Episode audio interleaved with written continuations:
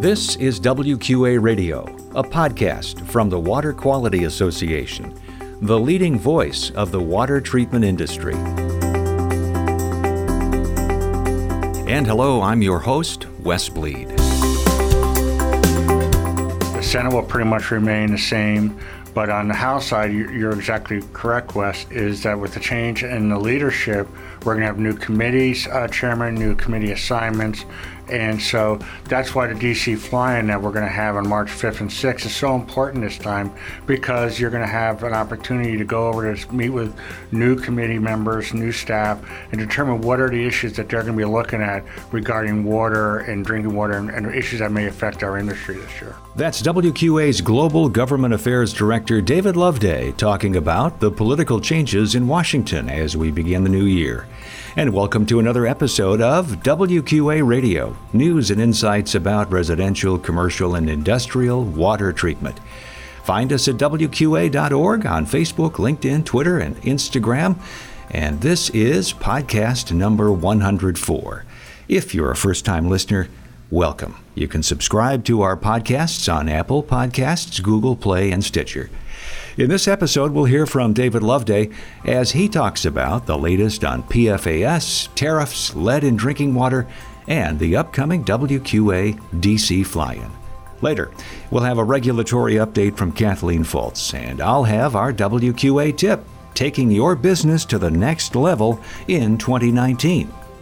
Now, on to my conversation with David Loveday on WQA Radio.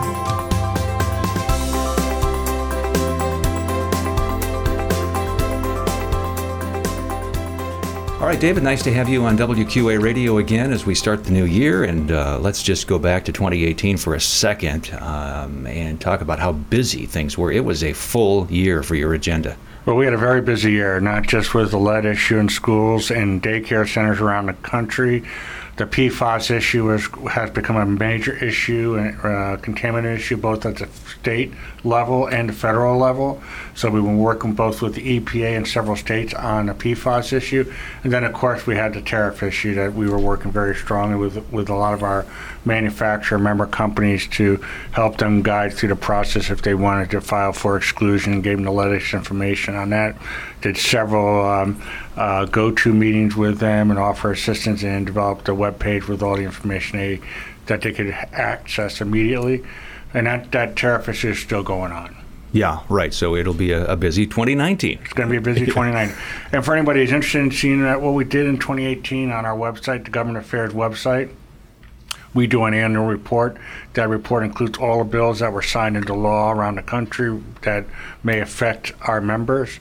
Uh, so they can go to WQA Government Affairs and download or look at our annual report for 2018.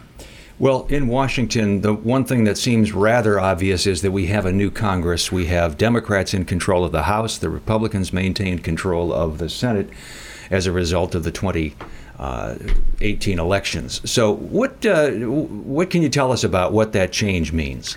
Well, it's going to be very interesting because clearly the House now will have different committee, different committee chairman, and they will be able to look at different issues where uh, with the Democratic control. The Senate will pretty much remain the same, but on the House side, you- you're exactly correct, Wes, is that with the change in the leadership, we're going to have new committees, uh, chairman, new committee assignments, and so that's why the DC fly-in that we're going to have on March 5th and 6th is so important this time because you're going to have an opportunity to go over to meet with new committee members, new staff, and determine what are the issues that they're going to be looking at regarding water and drinking water and, and issues that may affect our industry this year. Right. So, the DC fly in is not only a chance to express your comments to members of Congress and their staffs, but also to hear what's going on from a regulatory and legislative standpoint. Good, and also it might be we might have an, the ability to to help formulate some of those policies, getting in early as we are this year's March 5th and 6th. And that, as you know, is a coalition of we do with National Groundwater Association and the Irrigation Association. It's a great strength in numbers kind of event. So if you haven't been involved in that before, this is uh, make this year an opportunity for you to get involved with the DC fly-in. And the deadline for registering is actually fairly soon. It's February 15th. Correct. And you can go to our website, wqa.org slash fly-in, and you can register uh, for the fly-in and, and, look at the hotel room block that we have or find your own hotel room. If you have any questions, you can call me or Kathleen. Okay, very good. Now, coming up also about a month later, a little more than that, is going to be the convention.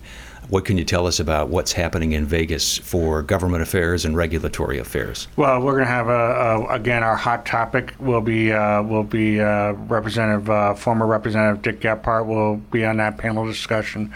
So will our lobbyists in California. California too is, is, is something we have to watch very closely.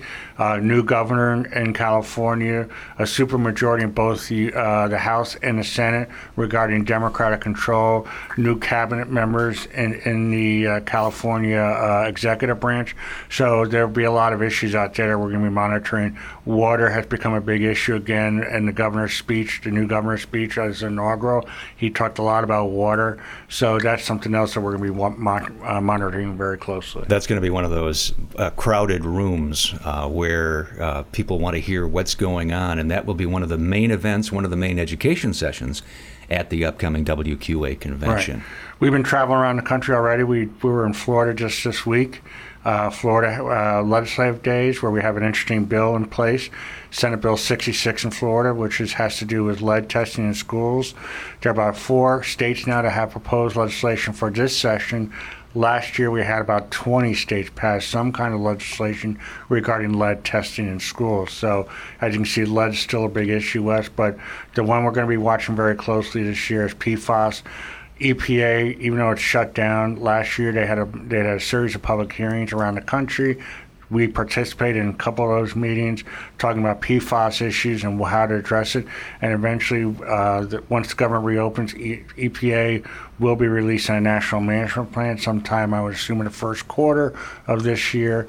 Something we'll be monitoring very closely. But, but PFAS is a big issue coming down the road. You mentioned earlier the uh, monitoring and keeping members up to date on tariffs.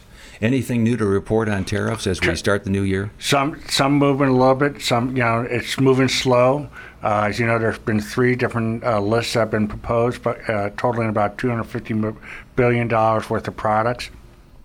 The first list, they've had some made some progress on uh, providing some exclusion or denying some. That list is on our website. Some some technology of ours has been excluded, others has not but we're going to continue to monitor that. So you can go to our website. That list is updated by the uh, USTR every Friday. Uh, so so stay tuned. But it's a slow process, Wes. There are thousands and thousands of requests of product, not just our product, but product from across the board. Uh, so it's moving very slowly. Um, and but there has been talk in, in China recently with the administration and Chinese officials our understanding that uh, in the coming weeks, uh, uh, the lead negotiator from China will be in Washington. So we'll keep our fingers crossed, but it's something we're going to still monitor. But um, the list is up there. Um, they had us. They had a, a moratorium on in, increasing list three, which is two hundred billion dollars, our product. That moratorium was at ten percent. The moratorium is in place now to to to not increase it up to 25% until the end of February or so. So we've been watching that. But the good sign is at least both sides seem to be talking. Right. The best news could be a resolution. that, that would be it. the best news. All right, David, this is fantastic. So, again, we have the year end government report that people can mm-hmm. access. We have ongoing monitoring of issues like tariffs on mm-hmm. your website. We have the upcoming DC fly in and the Water Resources Congressional Summit with the Irrigation Association and National Groundwater right. Association. And, of course, yes, the WQA convention and exposition. And uh, David will be front and center and available for discussion and conversation uh, during the, the course of the convention. Right. We're looking forward to it. It'll be a fun year. All right. Thanks, David. Thanks, Wes.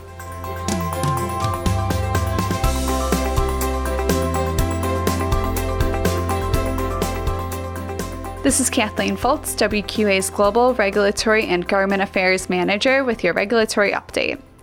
Lead in drinking water is continuing to be a priority, and our industry is being seen as solutions.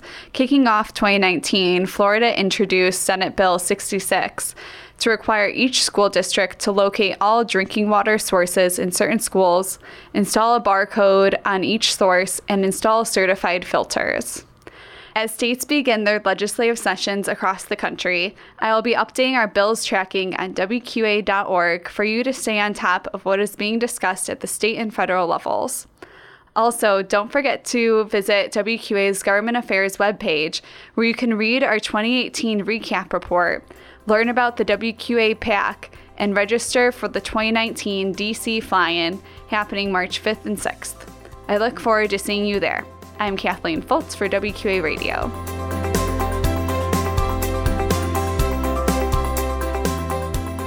And now, our WQA tip. If you're looking to take that next step on the path towards success, we have just the right opportunity, especially if you're a dealer.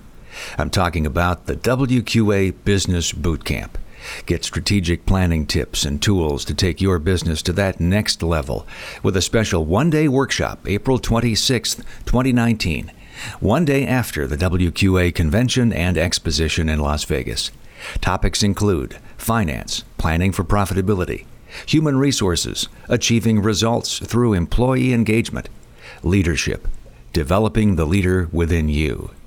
You can learn more at wqa.org/bootcamp and you can sign up for bootcamp when you register for convention at wqa.org/convention.